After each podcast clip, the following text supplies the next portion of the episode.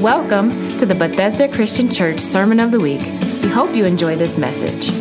For more information about this podcast and other resources, visit yourbcc.org or download our mobile app from the App Store. God's with us whatever the situation. Sometimes it's hard to remember. And sometimes when we're confronted, we need to be bold, right? We need to be bold and speak the word of God regardless of the situation. And we have been keeping that in front of us all year to be bold, to be bold for the Lord, to speak his word regardless. And let's remind ourselves of the prayer. It's from Acts chapter 4.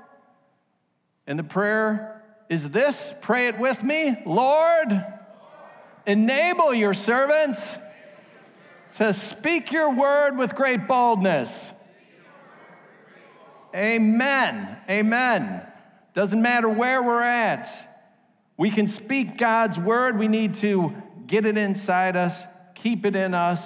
It's a, a great encouragement. For the past number of weeks, we've talked about a man who endured much suffering, but through his life and his experience and his example, we could find application and blessing. The man, his name was Job, and his suffering came upon him without any notice at all. Life was going along very well for the man. And then suddenly, no warning at all, everything gone. And there was much for us to learn from how he responded and his experience in that suffering.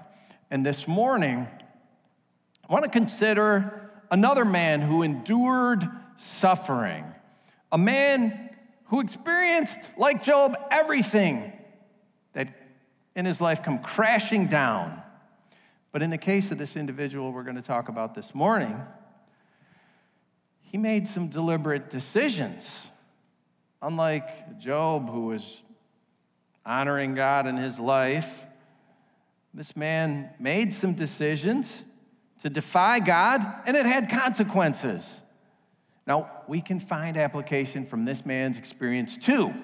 His name is Jonah, of course, no surprise if you picked up a bulletin this morning. And if you look on the back of your bulletin this morning, you'll see that we have a reading plan. We've been reading through the Bible together as a church. We did this last year. Last year, every single Sunday. Our message focused on a reading from the week. We haven't done that this year, but we are going to do that for the summer. And this Sunday, we begin. And this Sunday's reading is all about this man and his experience, and his name is Jonah. We're going to be connecting every week with the reading plan. So get back in the plan if you haven't been on it. It's published on the back of your bulletin. You can find it online at yourbcc.org. And I want you to know this too. Next Sunday, as we begin Community in the Word on Sunday mornings, where all of our classes come together in the dining room, and everyone's invited, even if you haven't made Sunday morning at 9 a.m. part of your week, be here. It's a great time to discuss the Word of God, and we are going to be having discussions based on the weekly reading. So you already know because you have a bulletin in your hand what we're going to be discussing next week, at least some of the areas. You'll see that we're going to be in Isaiah, we're going to be in Amos. These are contemporaries with this prophet Jonah, who we're talking about this morning. So get on the plan, be a part of it. We had a fantastic time last year in Community in the Word. People were raving about it. Bring your family. It's a great time to discuss God's word, get it inside you, and then you know what you can do? You can go outside these walls and speak the word with great boldness. So be a part of it. This morning, we're in Jonah. It's four short chapters, and you may not have had the chance to read Jonah this morning if you've not been really following the plan. So, by way of introduction, I want to give you a little bit about the man and then just a brief primer of the book. So let's consider where Jonah is first talked about in the Bible and that's not in the book of Jonah, it's in the book of Second Kings. So I'm going to read that to you. It's Second Kings chapter 14, verses 23 to 27, that give us a little bit of insight into this man's life. And it reads this way In the 15th year of Amaziah, son of jo- Joash, king of Judah, Jeroboam, son of Jehoash, king of Israel, became king in Samaria. And he reigned 41 years. So I stop right there just to say Israel had been split in two, and the kings are being identified as either from the south in Judah or the north in Samaria, where the capital was.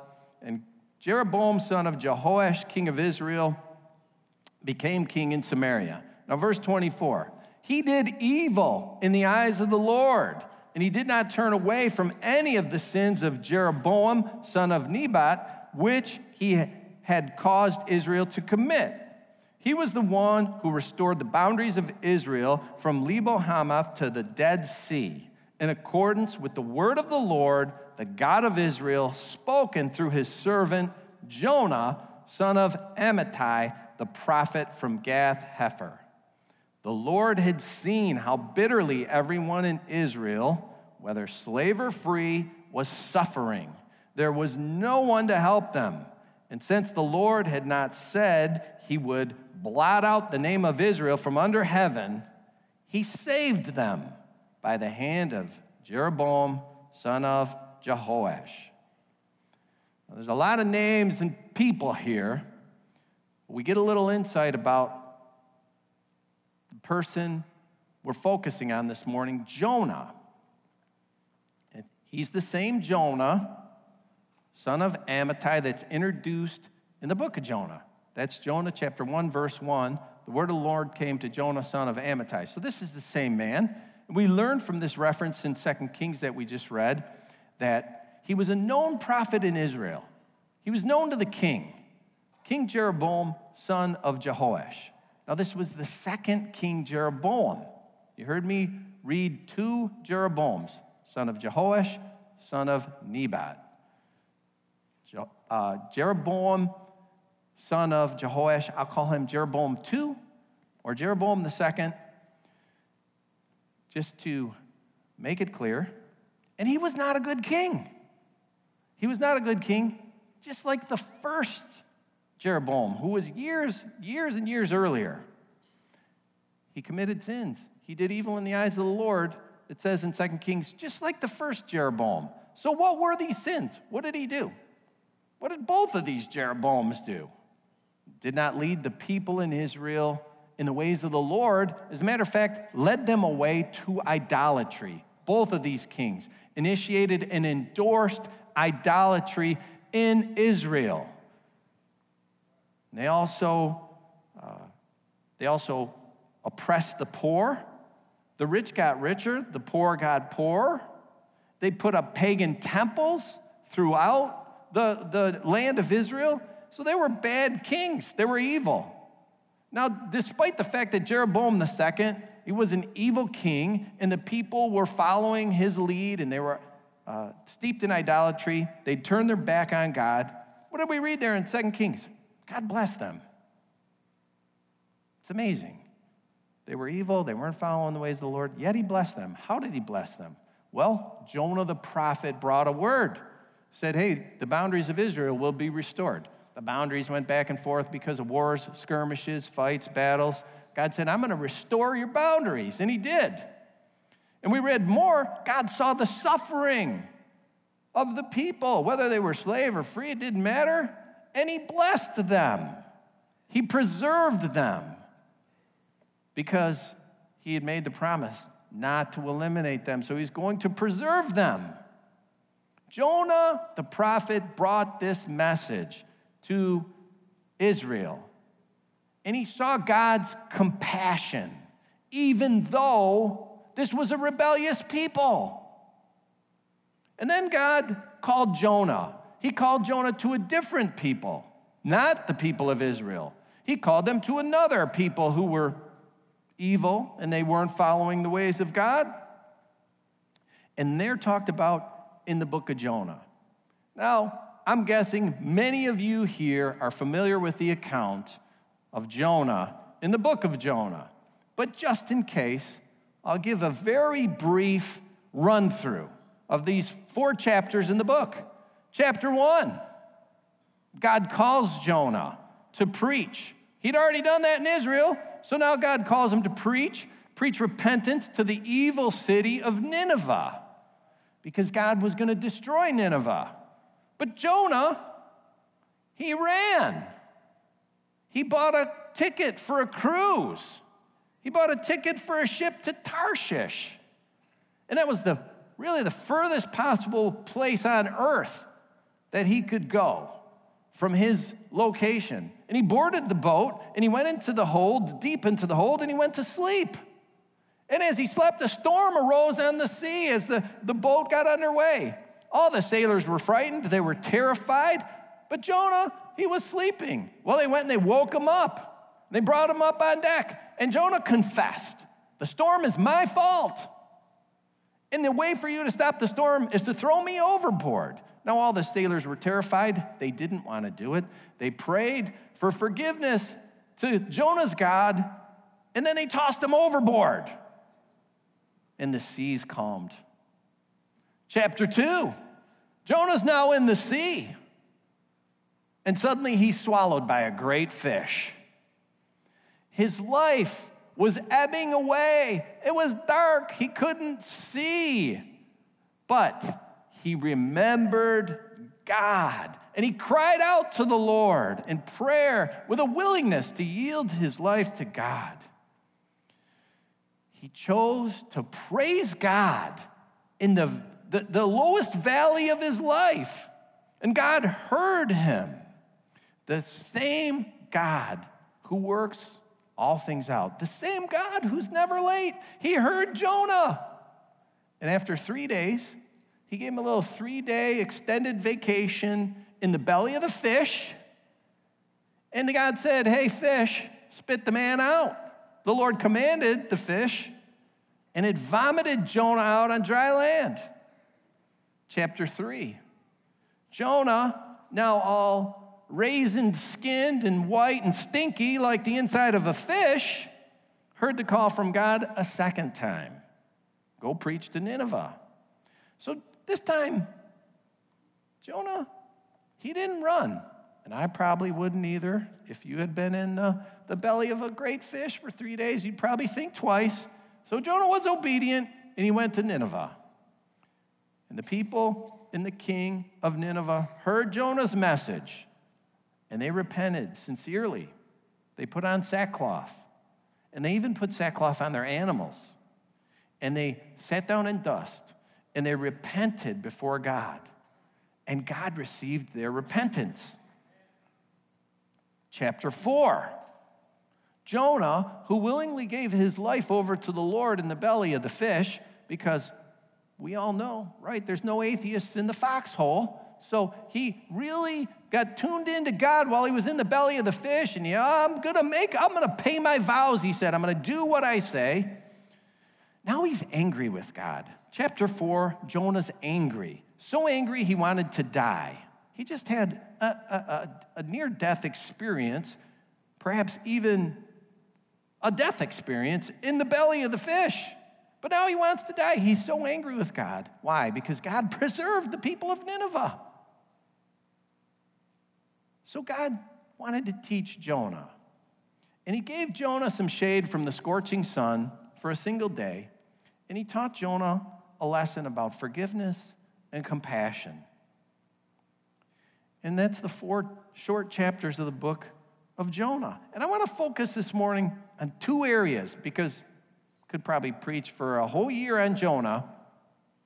But I want to read to you two excerpts from Jonah uh, the four chapters I'm going to read from chapter one, three verses, and then the last verse of chapter three, and the first two verses of chapter four. They read this way The word of the Lord came to Jonah, son of Amittai Go to the great city of Nineveh and preach against it, because its wickedness has come up before me. But Jonah ran away from the Lord and headed for Tarshish. He went down to Joppa, where he found a ship bound for that port After paying the fare, he went aboard and sailed for Tarshish to flee from the Lord. Now Jonah 3:10 through the second verse of chapter 4.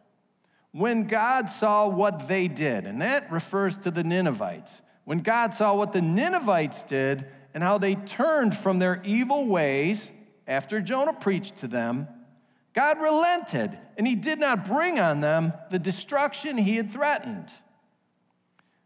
But to Jonah, this seemed very wrong, and he became angry. He prayed to the Lord, Isn't this what I said, Lord, when I was still at home? This is what I tried to forestall by fleeing to Tarshish.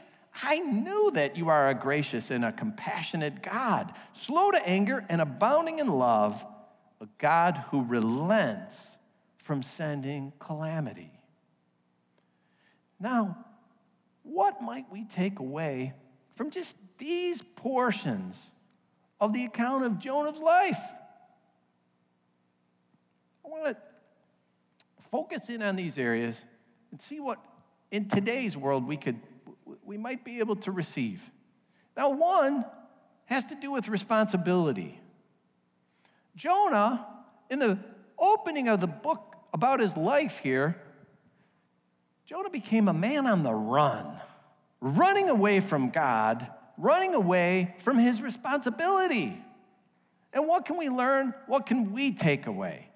One, I say, remain with your responsibility. Don't run from it. Running from a responsibility or trying to hide from a duty is going to be counterproductive. Running, it's not going to bring you any accountability. Running from a responsibility, it's never going to absolve you from that responsibility. Trying to hide, fleeing from the situation, that's not going to release you from your duty. It's not an excuse to relieve you from your assignment. Running and hiding from a, a burden that you're carrying, running away, trying to disappear, it's not going to fix anything that's broken. It's never a solution to anything. What does it do? It produces a problem. It doesn't bring resolution. Hiding or covering things up is not an answer. Now, Jonah knew his responsibility. He was a prophet. He heard from God, and he heard God clearly. Go to Nineveh. He was an authentic prophet, known in the nation of Israel, known by the king.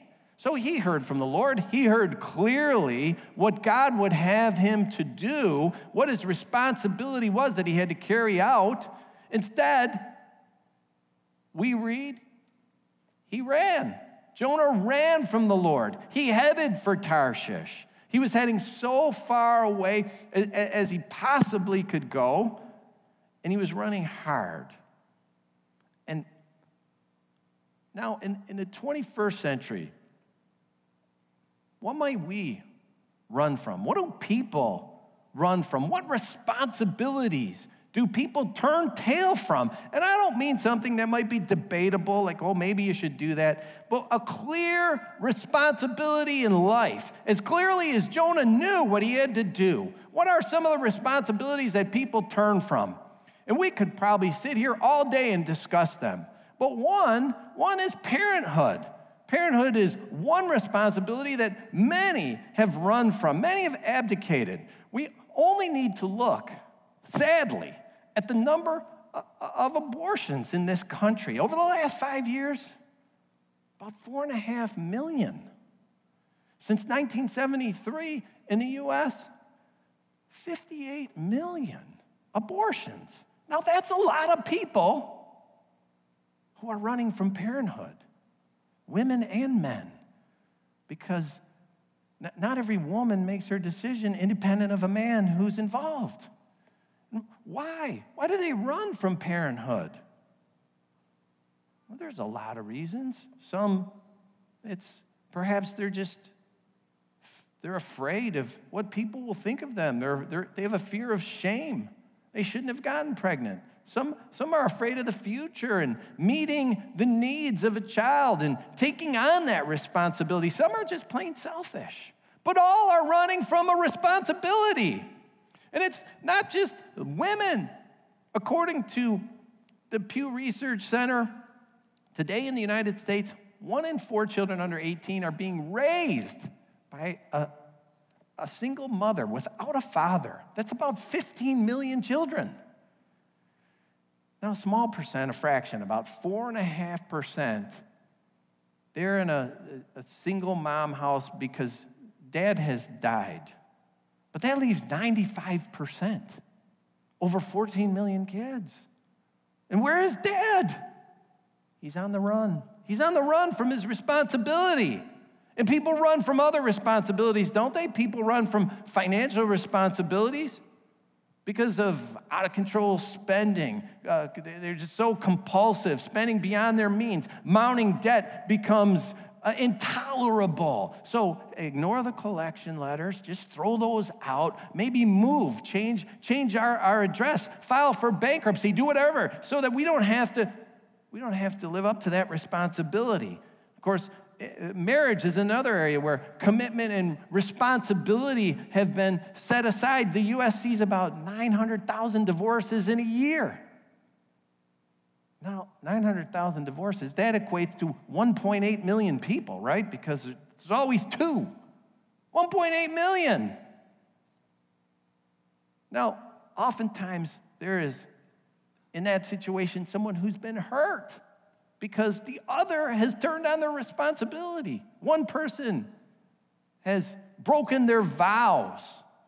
One person may have been an abuser or abandoned their marriage and run from their commitment and responsibility, leaving that other person hurt. And other people are on the run because they've broken a law, they've committed a crime, and they're on the run because they don't want to face the consequences. And some people, they just, whatever it is, whatever, you could probably think of many things that people are responsible for, but they've behaved shamefully, they've behaved badly, so they just turn and run. And all this running, all this shirking of responsibility is an attempt to run from God because God has something to say about all of it. God has something to say about parenting and marriage and breaking the law and, and bad behavior. God has something to say about it. And to turn from those responsibilities, it's tantamount to doing what Jonah did because he knew his responsibility, he knew what it was, and he should have remained with his responsibility but he chose to run. And guess what? He couldn't hide from God. Even though he ran and he tried to hide, he couldn't hide from God. You can never hide from God. You can't hide from God. If you think you can run far enough, if you think you can go deep enough into the hold of a ship or into the basement of a building or into a, cave in the middle of the earth, it's not going to happen. You will never, ever be able to hide from the eyes of God. And Jonah knew it. And though he knew it, he ran. And how did Jonah knew it? Well, Jonah knew it because he saw the suffering in Israel. And he saw the evil. And even, even though they had an evil king and the people had turned to idolatry and they were worshiping idols in these pagan temples, Jonah saw God's blessing on them. He knew and he saw, and yet Jonah made this attempt to hide from God.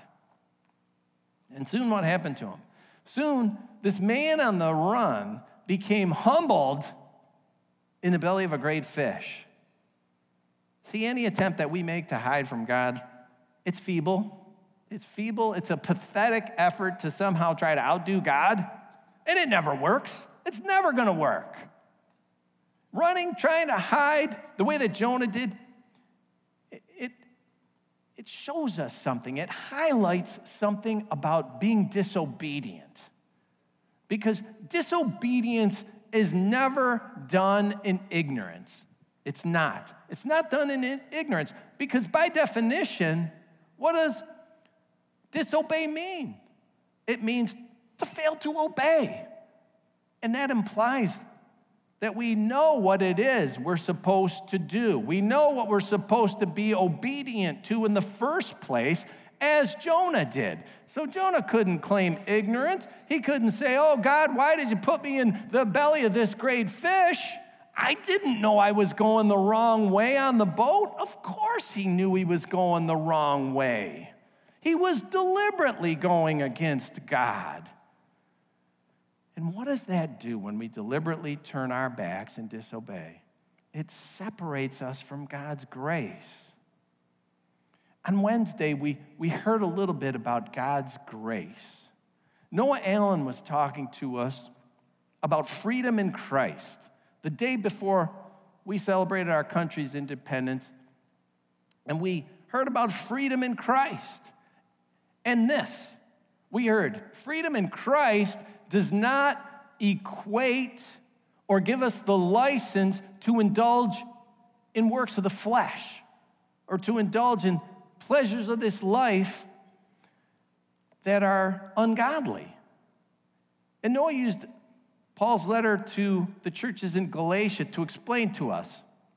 See, Paul wrote in that fifth chapter of the letter to the Galatian churches that Jesus frees us from a burden of slavery. And what is that burden? It's a burden that we put upon ourselves. It's a weight that uh, we feel when we attempt to earn righteousness in the sight of God by following certain rules. And when we try to earn righteousness in the sight of God, it alienates us, it separates us from the sacrifice that Jesus made by giving his life to free us from sin and that pushes us away. It alienates us from God's grace. The essence of the words of the apostle there in the New Testament are embrace the grace. But embracing the grace does not open the door to behave any way that we want to. Embracing the grace also means embracing obedience. The apostle wrote to the Galatians don't use your freedom in Christ to indulge your base physical desires. Don't use your freedom in Christ to indulge works of the flesh. And then he wrote this. This is Galatians 5 19 to 21. The acts of the flesh are obvious sexual immorality, impurity, and debauchery, idolatry and witchcraft, hatred, discord, jealousy, fits of rage selfish ambition, dissensions, factions, and envy, drunkenness, orgies, and the like. I warn you, as I did before, that those who live like this will not inherit the kingdom of God. Now let's parallel this with Jonah. He knew what God asked, and he knowingly disobeyed. Now, likewise, we can't claim ignorance and disobey what I just read what the apostle in the New Testament wrote. If I call myself a Christian, but I get up in the morning and I go to the office and it's every man for himself and I'm to cut a corner to get a contract or I'm to step on my colleague so I can beat him out so I can get some commission and he doesn't, what am I doing? Well, let me read what the apostle wrote. I think that's under the uh, line of selfish ambition. Or, or perhaps I just uh, go on the internet and watch whatever I want to watch. Well, I mean, that's also in this list. That's, that could be idolatry, that can be envy. If you say you're a Christian and then you have a you know, a jealous fit over a, an ex boyfriend or an ex girlfriend, if you envy, if you covet something that doesn't belong to you, Paul's list here is very plain, it's plainly stated. Now, we know when we disobey these things. And when we do, we might even try to hide it. You know, perhaps we, we try to hide it to the people at the office or, or, or the students in school, our classmates. Uh, we might even try to hide it from our family. But you can't claim you don't know it's wrong. You can't cry ignorance. And you're never, ever going to hide it from God. his word says this in the book of Hebrews, chapter 4 Nothing in all creation is hidden from God's sight. Everything is uncovered and laid bare before the eyes of Him to whom we must give an account. We can't hide it. We can't hide our failings. We can't hide our sin from God. And all this sounds, it sounds heavy, doesn't it? Where's the good news? There is good news. There is good news. God sees all, yes. But God's not looking down on you, and He's not looking to nitpick your every single fault and say, oh, you sinned here and you missed the mark there, and I'm going to send a bolt, bolt of lightning your way to get you, or I'm going to send a great fish to swallow you every time you fail. And that didn't happen in Jonah's life, it happened one time.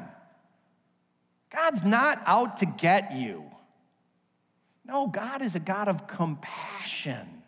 He's not a God of calamity. And that's what we read. That's what we read in God's word. This is where Job got all mixed up. Job, the guy we talked about for the last five weeks, this is where he got in trouble because he accused God about all the suffering he was experiencing. He said, God, you're arbitrary. You just send calamity into people's lives. Job had been commended by God for his righteousness and walking upright and fearing God and shunning evil, yet he experienced suffering beyond anything we would wish upon uh, our enemies. But he learned through it. He learned through it that God was speaking even through this experience and the pain. And he discovered through his ordeal that God refines, that God purifies, that God hones those whom he loves. And he teaches them, even in times of trouble. And he learned, Job learned that truly God is a God of compassion. Now, the irony of Jonah's situation is that Jonah already knew that. Jonah knew it when he made his attempt to run, and he admitted it. When Jonah sat down after he had preached to Nineveh, he waited, and he was waiting for some fireworks. He wanted to see fire fall from heaven and consume the city. He wanted to see massive destruction on the on the same scale as Sodom and Gomorrah, that God would just send destruction to this city. That's what Jonah was waiting for. He sat down and, and he wanted to see the wrath of God poured out like a searing blast of fire on these wicked people from Nineveh. And he sat and he waited, and nothing happened. And Jonah was furious. And he prayed to God the prayer we read, his angry prayer. Isn't this what I said, Lord, when I was still at home? This is what I tried to forestall by running away, by fleeing to Tarshish. I knew it. I knew that you're a gracious and a compassionate God, slow to anger, abounding in love, a God who relents from sending calamity. Well, that's quite an admission, isn't it? Jonah knew it all along. See, Jonah saw how God had kept his word to his own people even though they were wicked and idolatrous, God was preserving them. God was blessing them through the hand of an evil king, Jeroboam II. Jonah knew from the jump, from the start, God is gracious and compassionate, and he admitted it in his angry prayer. Can you imagine praying a prayer like that? Think if you've been here for the past number of weeks, and, and we talked about Job uh, Job was a little angry with God. You know, God, you send all this calamity on people and they don't deserve it and I don't deserve it. We can kind of relate to a prayer like that sometimes. But here's Jonah in his angry prayer Oh, I knew it, God. I knew you were compassionate. Oh, I, I knew you were loving. I know you're slow to anger, you nasty God. You're slow to anger and you abound in love. Who prays a prayer like that? I mean, that is really kind of twisted, isn't it? I knew you're a God who relents from sending calamity. So I didn't want to do your bidding. I guess Jonah wanted to work for, a, for an evil God. He knew God was compassionate before he ran. He knew before he suffered the consequences of running by being swallowed up by this great fish, he had experienced God's compassion. He experienced it when the fish spit him out. I mean, the fish didn't keep him along and, you know, send him through the whole digestive system, right? The fish spit him out. So Jonah, he himself experienced the compassion of God. He breathed to see another day. He knew God's compassion. And he knew God wouldn't send calamity on the repentant. I mean, Jonah repented in the belly of the fish. Now, here these Ninevites had repented. And they had repented sincerely after they had fasted and they had mourned before the Lord. And they put on sackcloth. They even put the sackcloth on their animals. And then all these people covered in burlap, they sit down in dust. And the Word of God says they turned from their wicked ways. God saw their repentance, God received their repentance, and God showed them grace and compassion. And Jonah needed to learn to embrace God's grace. And sometimes we do too. Man, we might feel God's out to get us. And even if you're upset, and even if you're angry, pray that prayer of Jonah, but don't pray it angry. I'll change the attitude. God, I know, I know. You are a God of compassion. God, you are slow to anger. You abound in love. And you relent from sending calamity. And you pray that sincerely. God is a God of compassion, not calamity. And we have so much more than Jonah did because we live with Jesus. We live post the sacrifice of Jesus Christ. God sent Jesus to free us from having to follow rules based, based on uh, earning us righteousness you know, a rules based system that we could never, ever, ever have done perfectly. Well, that was why Jesus came in the first place. And now, if we've received that, if we've received that grace of Jesus, and then we do indulge in the flesh, or we reject our responsibility instead of remaining with it and we go on the run, it's not a solution. We can't hide from God. We have the solution. You know the solution. His name's Jesus. Oh, God gave us a great way to, to experience His grace by coming to Him and re- receiving with sincere, repentant hearts.